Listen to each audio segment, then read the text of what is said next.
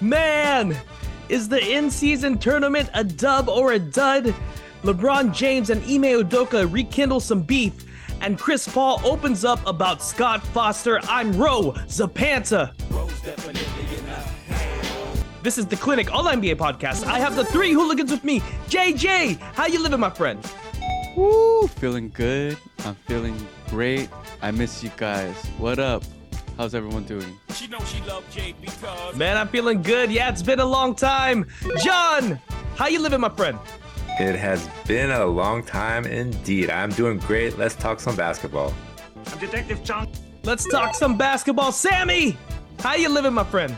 I'm good, man. Like we've been gone a while, and all of a sudden, John's James Harden MVP pick is gaining steam. Let's go. I don't know if we're gonna talk about that today, but we have to talk about the in-season tournament. I know we just oh. watched the semifinals today, but we gotta we gotta rewind a little bit. We gotta talk about the oh. quarterfinals because something interesting happened between the Los Angeles Lakers and the Phoenix Suns.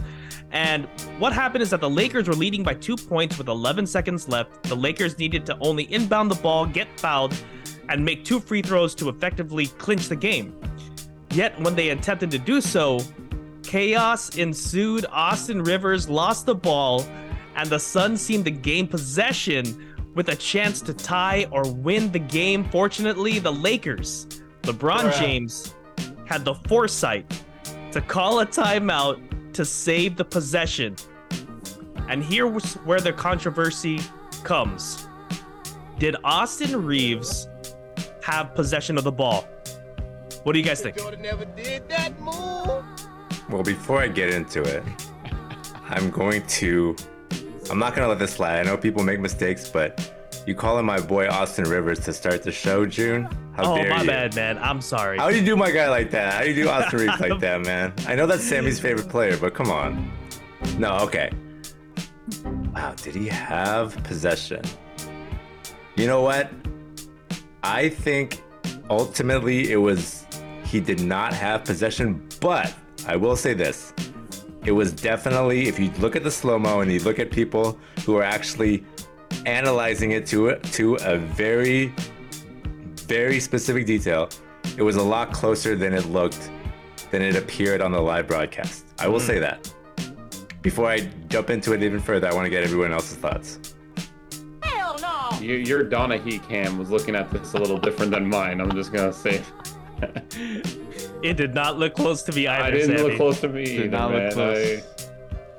I, I, I get that you're trying to argue for it. It is what it is. But I, I will I, say that LeBron James was super smart at looking at the rep who had literally the worst view. Agreed.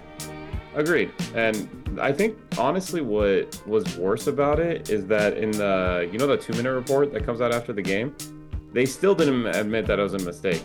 That's kind of. Oh, I missed that. Yeah, so if you're gonna have that report and you're still not going to admit when obvious things happen, what's the point of the report?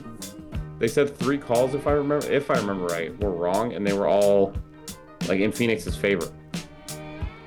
Jay, now that you know that the the report shows that Austin Reaves, not Rivers, Reaves, had possession. Do you feel like there's like some conspiracy going on behind the scenes there? The Lakers, man. I mean, if Chris Webber can't even get a timeout for the national championship how many years ago, and LeBron can, and his his boy didn't even have possession. I mean, it, it's the Lakers though. Like, uh, in all in all fairness, like star players get the calls, and that's usually related to fouls. In this instance, LeBron James got the benefit of the doubt, Sammy and John could reap in the benefits from that. So congrats to you, John, and your Lakers, because we all know the equity with the Lakers, they get whatever they want, and this is a prime example of that. we're Shots not gonna. Fired. We're not. So we're gonna talk about one play. Yes, if you, if you want to say it's a bad call, by all means. But let's talk about the Suns' 20 turnovers. Devin Booker had seven of them. True. Right. The Lakers shot 37% for this entire game. So the Suns had many opportunities to win this game. And look, bad calls happen. I mean, I'm not gonna revisionist. I'm not gonna talk about the past, but we all know what happened with the Boston Celtics and the Los Angeles Lakers. Like, if that were to happen, if Tatum were to clearly foul LeBron and this was it was a tournament game, there probably wouldn't be a lot of people making a, crying about it because people love to hate the Lakers. That's just the reality of it. Hate it. John, you're Tell me I'm wrong. Tell me I'm wrong. But I mean, so the winner goes the spoils, right? And we should really talk about since we're talking about the Lakers anyway. Let's talk about the Lakers defeating the Pelicans 133 to 83, where LeBron James scores 30 points. Man, uh, let, let's talk about this game a little bit. Just the Pelicans look completely lethargic. This all the starters look lost. What happened in this game for the Pelicans to look this bad after they had such a great showing against the Sacramento Kings? CJ McCollum thought it was April and he went into playoff form and shot below 30%.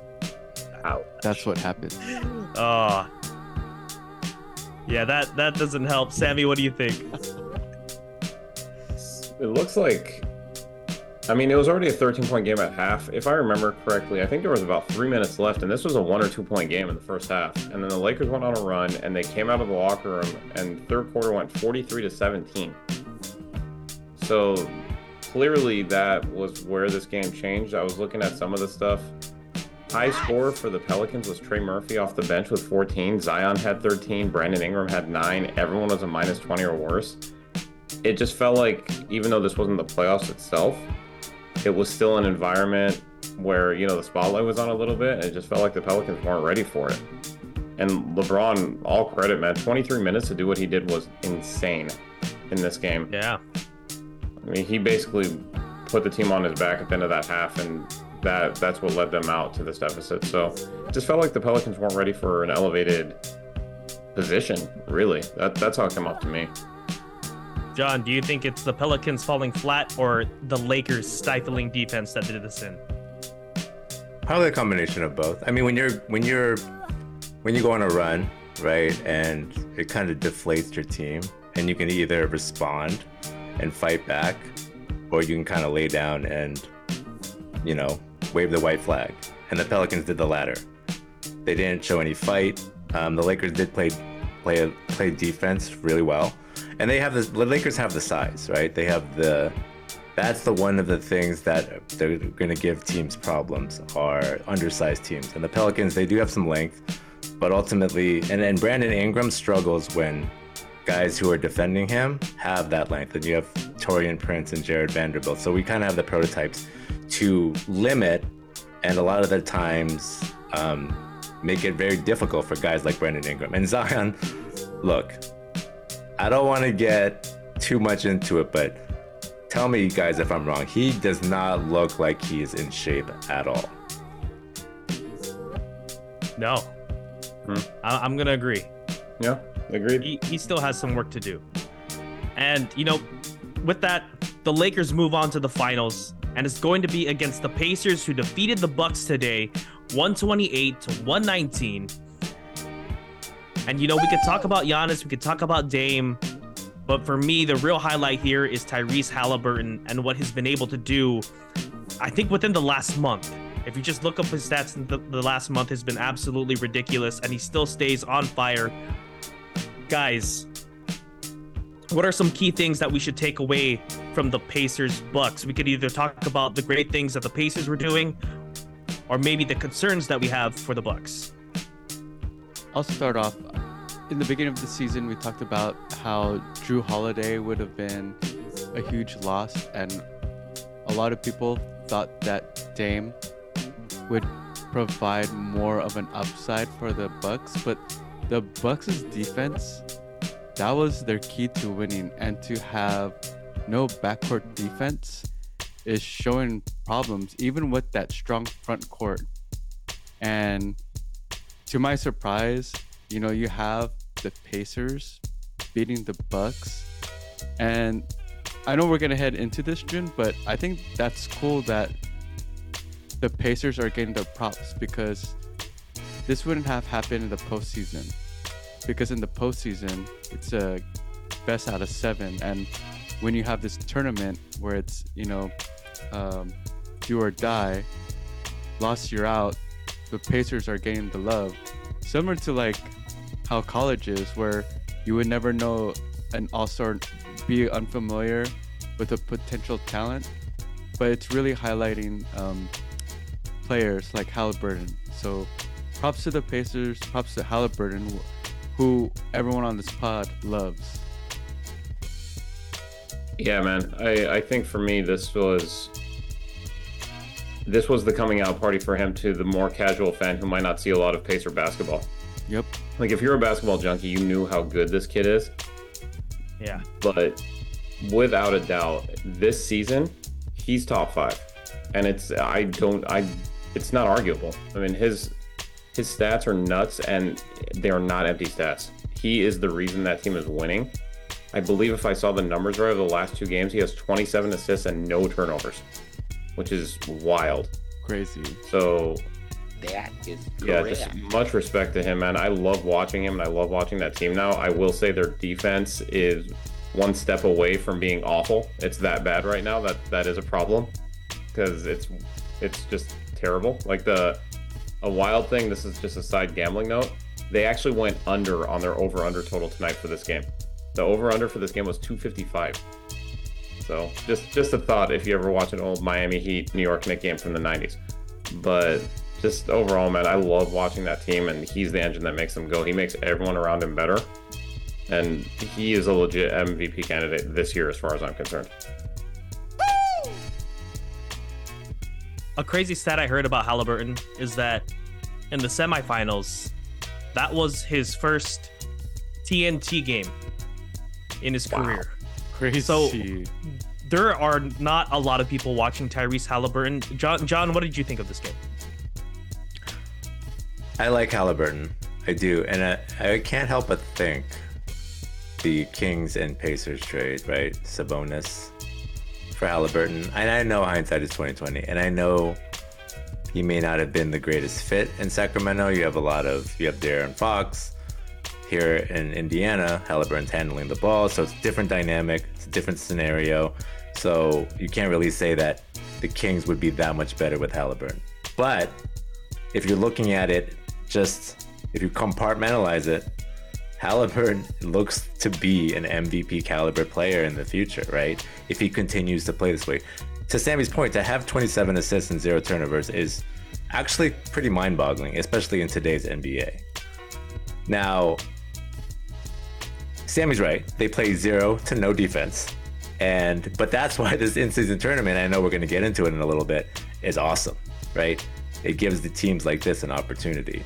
And no one's gonna pick the Pacers to win the championship for that reason. They play no defense. Um, but I love that team. I think they're exciting to watch. Haliburton is putting up crazy numbers. He has the worst shooting form I've ever seen in the last 10 years, maybe worse than Shawn Marion, the Matrix, shout out. But he's as long as it goes in, man. It goes I mean, in. like it's like he's following in the footsteps, footsteps of the legendary Reggie Miller out there in Indiana, dude. Terrible shooting form, but the results are all that matter, right? Yeah, absolutely. And boys, we have to talk about what we think of the finals that are coming up here in this IST, the Lakers versus the Pacers. I want to know maybe interesting matchups that you guys might like. Also, who you think the winner is going to be. Well, since the Lakers are always playing uh, eight on five, I'm just doing that for In JJ. their favor, I right? See In their JJ's favor? reaction. They've always got three In their favor, of course. As long, because the Lakers are playing eight on five. You know, gotta give it to my my my LA Lakers, baby. Oh, man. And that was not the matchup I was. the matchup analysis I was thinking of. Sammy, what do you think? I'm divided on this, man. I just the Lakers have looked really good lately, and they have the best big game player currently in the league, obviously. But just Haliburton really wants this. He mentioned that he's never won anything, Mm. And it just it feels a little bit like they really want to seize this moment. I mean, I think this is going to be an incredible game to watch. if I had to choose, I would I would say the Lakers will win, but it's like literally 51-49. And it pains me to say that, but uh, uh, it's it's hard for me to choose. But I have a feeling LeBron's gonna pull this out if I had to pick. Even before the tournament started, LeBron wanted to be basically synonymous with the first championship of the play-in, Mhm. and he wants that narrative. And if it's not gonna be LeBron, it should have been Steph because Steph wanted it too. But because obviously the Warriors suck right now, I think LeBron will win it because it just fits the narrative. Like, how fitting would it be that LeBron James, quote unquote, one of the greatest, and probably to a lot of you listening, the greatest. You're probably wrong with that take, but it's okay. Not everyone's perfect.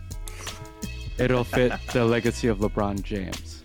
So props to LeBron James. I don't I don't hate him as a player. I, I think it's dope that he's chasing after it and I think it's super sick that he's chasing after it for an athlete that's past 40 which gives us false hope in our own, you know, Yeah. unathletic bodies. Just, Yeah, just to add one little addendum, Yeah, sorry. The one I, I think the the Pacers' lack of defense is going to catch up to them here. I just the best defensive player in this game is clearly going to be Davis. So if Davis can even slightly mitigate the Pacers a little bit on the interior, I think that makes a difference here too. Yeah, absolutely. I'm I'm definitely going with the Lakers as well.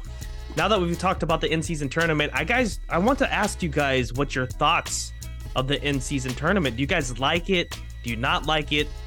Do you think some things need to be tweaked here? What do you guys think? Wow. I I like it more than I thought I would, and it's clear the players Hmm. are the players are taking the game seriously. And Yeah, what I think we all as fans have complained about the last few years is it feels like there's this lull in the season where the players clearly don't care. Mhm. There's all this load management going on. They're just waiting to get to the playoffs, and Right. it devalued the regular season. And you can see these the guys are into it. They're really going after it. The, the rotations got shortened up. The atmosphere is there. The fans care. Like I think it was um, the Pacers hosted a couple nights ago, the last game before they came to Vegas, or two games before they came to Vegas, and the stadium was going off. It was a great environment. It really did feel like April or May. So in that regard, I think it's been successful. I understand why they changed the courts for the tournament. I am not a fan of the bulk of the courts. I hope they try something different with those next year, especially the bright red ones. I just it's hard and physically distracting to an old man like myself to watch basketball with a bright red background. So in the scheme of things, I think they killed it. This ended up being a far better idea than I personally thought it was going to be. Just minor tweaks now, the aesthetics, and I'm good with it. But am I overhyping it? What do you guys think? Damian Lillard had the same thing to say. He said, "I would like to see better designs for the courts." That's one thing. Um, but what what else do you guys think? I think in, in terms of like uh, the result of the game. So for example, what I like is that teams in the beginning of the season now they're taking um, how managing the roster is. So for example, when the Bucks lost today, you had um, Portis call out his teammates and coach. And then a few weeks ago, and June, you probably you know are aware of this, like the Warriors when they did lose to OKC when they had that lead. I was actually at that game. There was a lot of drama, and Coach Kerr wanted to tighten up the rotations, and they talked about what they should do with the starting lineup. And I think that's cool. Like it, it really forces teams to look deep into their roster and into their own players and make adjustments in um, the beginning of the season. I mentioned it before. I like the fact that teams like the Pacers are getting some shine because they would not get any shine during the playoffs just because in the best of game se- seven series they'll probably more than likely lose, right? And if there was a change, I would say what we've been saying all along. They gotta make the prize better, more more incentive for the fans to watch.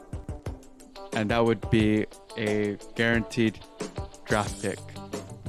I would say the Ooh. 15th spot.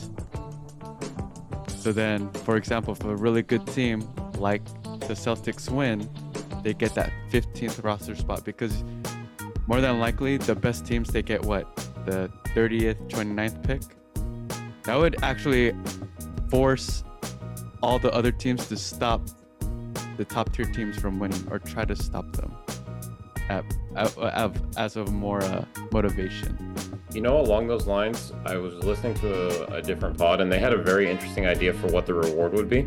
uh-huh This is what they proposed, and I'll just throw it out there because you mentioned it. Um, they were saying wherever you are in playoff seating by the end of the year, uh, you get elevated by one level. So what they meant by that is if you're a lottery team, but you won, you get in the play-in. If you're a playing team, you get the sixth seed. If you're the sixth seed, you host round one, something like that, like all the way up. So it doesn't Oh. necessarily put like Hmm. it's not a massive jump, so you don't end up like if one random year Detroit somehow wins the tournament, they end up going from like the 18 seed to the four. But it does give you a little bit more to play for, no matter what. So I thought that one was interesting too. I don't know what you would think of that, Jay, since you mentioned like a reward. That one, it's a little complex, but I like the concept. Yeah, it seems cool. Um, it just, I guess my only thing is that if you're like the Pistons hmm and you you perform like, say for example the Pacers do win the in-season tournament, but they don't even make the playoffs. What happens to that seeding? So the Pistons go into the plan in that scenario. Oh, they would they would have to guarantee. they would jump yeah so it's a guarantee that you move up one level no matter what so if you're a lottery team you would get the 10 seed Ooh, I would have to sit on that. so that's the thing it actually does con- create some stakes no matter what you are whether you're a lottery team whether you're top end the only thing it wouldn't affect is if you finish with the one seed then obviously you finish with the one seed Gotcha. yeah Hmm, And now that there's like punishments for um, load management, hmm that makes it even more interesting too. John, what did what did you think of the the in season tournament?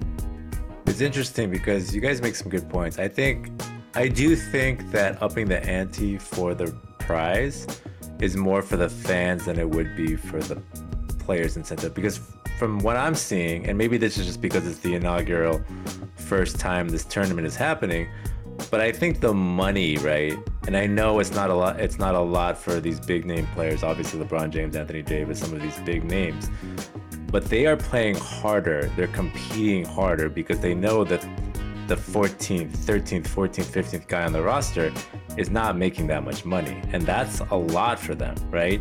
That's something that they could actually use, they could put away, they could and maybe they're not going to make as they're definitely not going to make as much money. So I think it's it's very contagious, right? When you see your your teammates playing hard in a December regular season game, you're, eh, that's going to translate to the other players. And that's why I think you're seeing so much.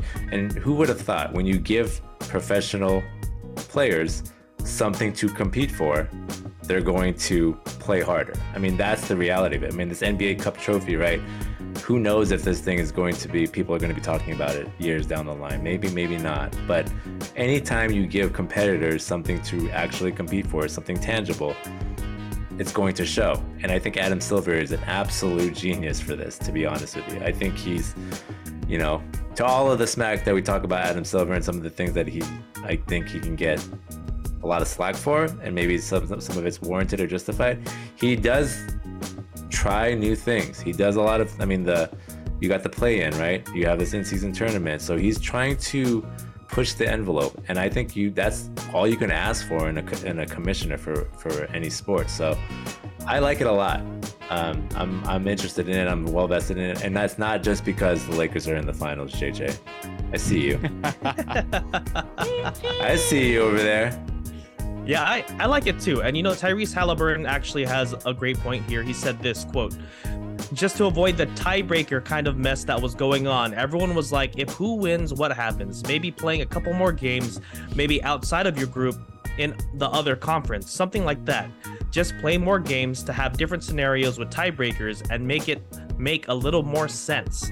I'm curious to see how it will look next year for sure. And for me, we need more games. Like four games, four games is not enough. That's that's like way too quick to feel the importance of these games like down the line. Like it really seems like we blinked, and as a Warrior fan, I was like, wait a minute, we really need to win this game against Sacramento and win by what was it like Wow. 15 points, 14 12 I forget points. by 12 points Yeah. in order to get into the tournament and literally I just blinked and that happened. I think all the way up into the star- All-Star break there should be games for the in-season tournament. And hopefully the tournament ends by All-Star break.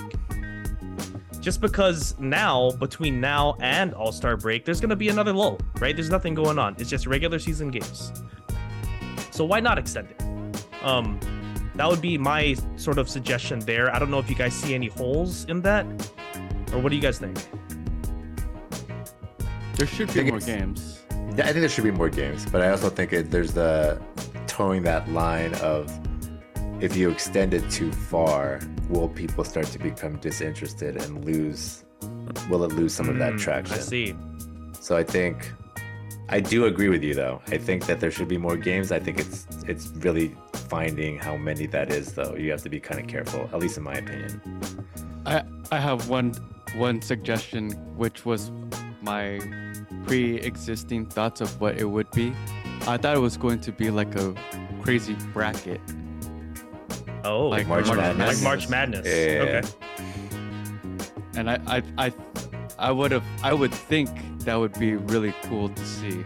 I know we're like trying not to steal from the NCAA, but shoot, if they're allowing high school players to come back to the NBA, might as well take advantage and steal more from the NCAA, right? Like like Jay, I know that Jay, Jay, I know that uh, sometimes Logic 16 is seeds. flawless. I know sometimes 16 seeds beat the one seed in, in the March Madness tournament, but there ain't no way that the Detroit Pistons or San Antonio Spurs are beating any team this year. They're completely awful. Shout out Detroit and San Antonio.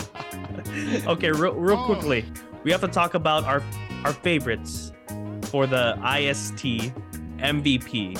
And the current odds go like this: LeBron James is leading the pack at minus 120, Tyrese Haliburton at plus 105, AD at plus 1400, and Austin Reaves at 4700, Myles Turner at 7000. So, at a quick glance, is there like I, I know we all probably think LeBron James is most likely going to get this award, but is there like maybe a sneaky person that might might get in there, or maybe a bet that you would like to place that you might think might hit So for this funny you should MVP ask. award? Yeah, Sammy, go, take it away. Uh, well, TJ McConnell. Sammy's putting 100 on TJ TJ McConnell. told you. Great. Uh, so remember, this award is for all the play going back before the knockout round. So this is not a one game Okay. award. So that being said, this is down to those two guys. It's it's Haliburton or LeBron, and it's going to be Mhm. whoever wins the game. So on the gambling front, to me, this is very simple. If you think the Lakers are going to win, you bet LeBron to win MVP because his MVP odds are better than the money line for the Lakers outright. So the Lakers money line is minus 160. LeBron is at minus 120. Same thing goes the other way. If you think Haliburton or if you think the Pacers are going to win, then you bet the Pacers outright money line because that's plus 160 and his MVP odds are a little lower. Because unless Haliburton or LeBron, either way, like unless one of them goes for like 50 in this game, they're not going to win the MVP if their team doesn't win. But uh, but just because this takes everything into account before, I don't see a scenario where like Anthony Davis or Reaves will win it, barring just some literally record-breaking performance. Just because LeBron's been unreal for these last couple weeks, and then Haliburton has been the same way. So that Yeah. that was my look at it. Was there's a very real value-based opportunity for people to maximize their money depending on who they think is going to win this game. Yeah, I agreed. This is a 50 50. It's a toss up. And if you bet on anybody else other than LeBron or Haliburton, I'm sorry, you should just throw your money in the trash can and burn it and roll it down the river because there's absolutely no way anybody else is winning the MVP. I will guarantee it. I will, Charles Barkley, guarantee it. And I know that doesn't really, that's, that's, uh, there's irony in that. So, I gotta put money on uh, your boy, D'Lo, D'Angelo Russell. stop it. Most Watch, likely to be traded before the tournament ends. well, with that, we're going to take a short little break with a word from our sponsor. Are you tired of constantly losing your bets on unfair gambling apps? Our sponsor, Parlay Play, has the best lines to increase your chances at winning it big. Not only does it have a, have great lines, it's also an awesome app with a community feel. Use code ClinicAllNBA for deposit match up to $100 and a free $5 game on the house. They also have a feature called Slide the Line where users can raise or lower a line of their choosing. Pause the pod, get on your phone, and download the app now. Pause the pod, get on your phone, and download the app. Indeed, we are going to talk about once again LeBron James. He had a little confrontation with Ime Udoka, and Ime Udoka got his first ejection as coach of the Houston Rockets. The dispute came late during the Rockets' 107 to 97 defeat to the Los Angeles Lakers on Saturday night. The quarrel led to double technical fouls for the two respective parties, which resulted in Udoka's second of the night. His first technical foul came with two minutes and 51 seconds in the second quarter. So, this is the interaction that was caught by a Twitter user. I mean, an X user. I'll never get that right. An X user who shared a video and had leaked audio of the exchange at crypto.com and Ime Udoka said this. I'm gonna do my best to dance, dance around these words here. He said, "Stop crying like dogs, man." LeBron goes, "We're all grown men. That word ain't cool." Udoka says, "Soft, but boy, stop dogs, dogging." acting like you're gonna do something. Man, that was awful. You can sort of see where we're going here with this interaction. Boys, I want to ask you, what do you guys think of one the interaction? Two, was the technical and ejection warranted? Can I uh can I try to translate it? real yeah, quick? go ahead. Go ahead. Stop crying like batches, man. Udoka said. Udoka said, "Stop crying like batches, man. LeBron, we're all grown men. That batch word ain't cool." Udoka, soft ash boy, stop batching. Acting like you're gonna do something. All right. I don't know if that's any more clear for our audience, but I feel like That's way more clear. It's a little Thank more you, clear, right? Okay, you got it.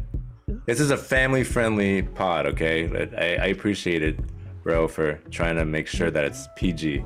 I tried. I Um, failed. Sorry, I lost my train of thought. Sammy, please start us off on on this uh, exchange here. Uh, I don't I don't mind the double text. I think it's stuff like this can escalate, and obviously the league needs to put a, a limit on it. I know people will say, well, the 80s and 90s was a lot worse. Yes, I know. Well, that's not where we are anymore.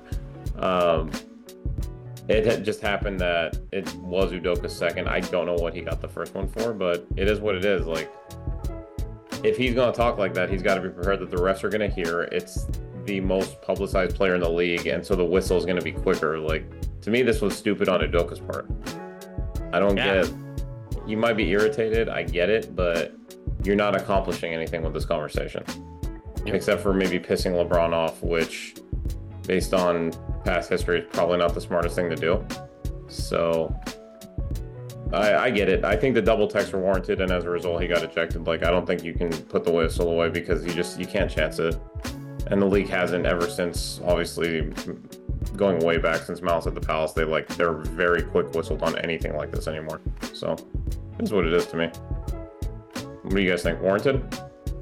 Yeah, the his ejection was warranted. I mean, it's it's kind of soft to get thrown out for talking smack, but as a coach, you don't do that to the opposing players. You know, that's for your that's the job of your own players to do, to not only talk Yeah. trash, but most importantly, back it up.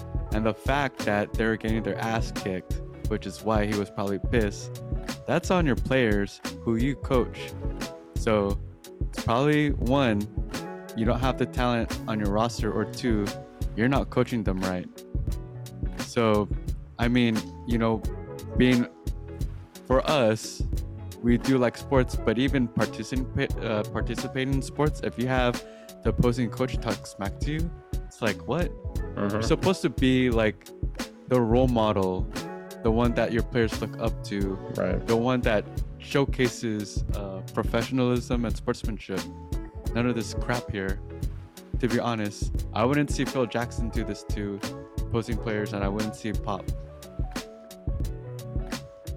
Yeah, it's weird. it's weird to see a coach have this exchange, type of exchange with a player. But then I realized, I look back and I think, man, LeBron was 18, Udoka was 26, and they played against each other when LeBron was a rookie. So it's not to me. It's maybe Udoka's just upset that he was getting punked 20 years ago by LeBron James, and now he's getting punked 20 years later in a different different scenario. But Yep. I mean, I don't mind the trash talk. I'm old school like you guys. I think it's it's good for the game. Obviously, there's a certain line that you shouldn't cross. Draymond Green comes to mind, Jordan Poole. but maybe he, maybe that line should have been crossed. I don't know. But you know what I mean. I I think double text was warranted. Ejection was warranted, and I guess I'm not. I can't say I'm surprised with maybe uh, Dillon Brooks is rubbing off a little too much on Ime Udoka over there in Houston. So Or do you think Dillon got Brooks some like dogs heard, over there. Yeah. You think uh, Dillon Brooks heard what Ime said and was like, "Damn, man, I, even I wouldn't say that. what was that about?" anyway, I'm gonna move us on to our next topic here. We're gonna talk about Chris Paul and Scott Foster appearing on a Sirius XM NBA radio with Justin Termi- Termine and Eddie Johnson. Silver explained the two men don't have to be friends, but you both have to go out and do your jobs. The latest chapter of the Chris Paul and Scott Foster feud came on November 22nd when Paul played his first game against the Phoenix Suns at Footprint Center after being traded to the Golden State Warriors during the offseason and got ejected by Foster.